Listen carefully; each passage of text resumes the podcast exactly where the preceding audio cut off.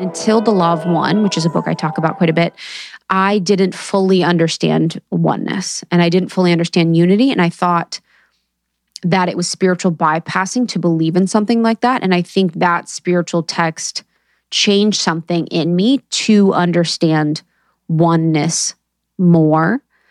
And the integration of that information is something that is different for me than when before I'd be like, yes, peace and love, all is one. But I actually had an intellectual understanding and not a deep awareness and integration of the information.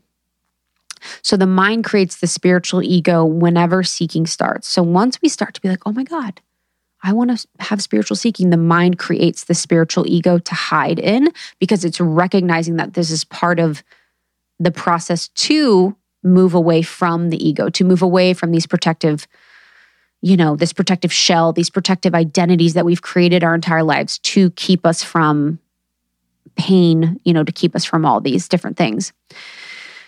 When the mind takes things and turns them into my understanding. I know this, I do that. That's really enhancing the false sense of being the separate self and the oneness, the unity, the we are all one, we are all part of the infinite creator is what is the antidote to that. So when we see ourselves as any separate self from anything but oneness, that is where we can find the ego that is where we can find, you know, the spiritual ego in the space. And I think a really radical text and conversation that A Course in Miracles talks quite a bit about is the idea of being special. And it's so fascinating because I always say that this concept is one that I'm going to put on the shelf of my conceptual ideas or principles or understandings and pull off in a few years when I feel like I want to dig into this because it's like one of those concepts where I don't even want to I'm enjoying, my ego is enjoying the thought of being special, let's say. So my ego is like, we'll put this one on the shelf. We'll marinate and ruminate on that concept later. But within A Course in Miracles, it talks quite a bit about the idea of being special. And if we believe that we are special, we believe that we are other, we believe that we are better than, we believe that we are different, we believe that we are not one, we are believe um, in the illusion, as A Course in Miracles says. And so it has this conversation about the idea that we all think we're special and how that really perpetuates the idea of separation, the idea of being better than others, the idea of the spiritual ego in a way. Where you're like, I'm special, I'm unique, I am having this experience, main character energy. This is like full on main character energy vibes. And so not to say that I've myself integrated that conversation or that concept of being special within A Course in Miracles, because I haven't. I actually like don't even want to go there yet. But it is an interesting thought because if we do think that we're special, if we do think that we're different, then we do think that we are not one. And we do feel like we are not of the creator. We are not equal in that sense of us being all God, all living fractals of the divine.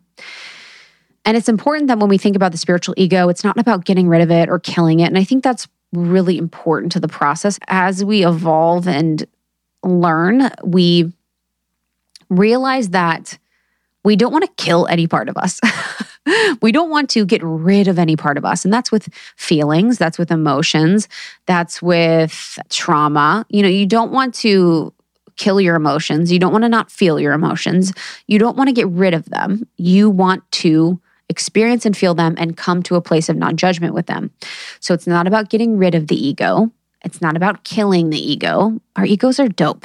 They've provided us a great journey in this life. And our egos, our egos love that we love them, but we also want to be playful with our egos in our love for them. So when we're kind of being playful with the ego, we can always recognize that we're the eternal being, we're the eternal God, we're the eternal divine nature and the ego exists as a part of this experience, but is not us.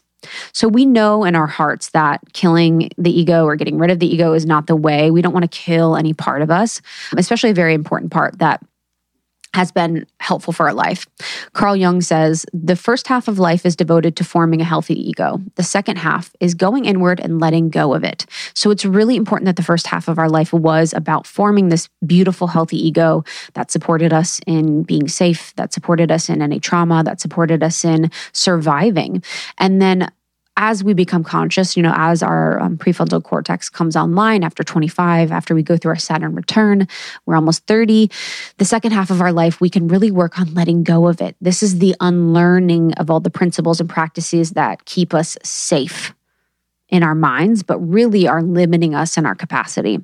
The ego is a really important part of the process of evolution and of our life. So, again, we don't hate the spiritual ego. We live, laugh, love the spiritual ego. And it's a really important vessel for transformation for us. So, the aspects of our ego are actually really important part of our transformation journey, of our spiritual journey. And there is an awareness of our egos where we can distinguish between them and our authentic selves. So we can really, really look at the conventional opinion from the outside or the you know, what we've kind of had to build with the ego and then the unconscious on the inside. Thank you so much for tuning in to Morning Microdose by Almost 30. We hope you enjoyed waking up. As always, we encourage you to take what resonates and leave the rest. If you enjoyed this trip, tune into the full episode on the Almost 30 podcast. All episode information can be found in the show notes. Make sure to subscribe, and if this becomes a part of your morning routine, be sure to share it with a friend. We have new inspiring doses Monday through Friday.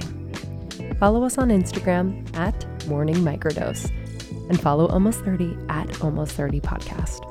Thanks for listening. We'll see you in the Vortex.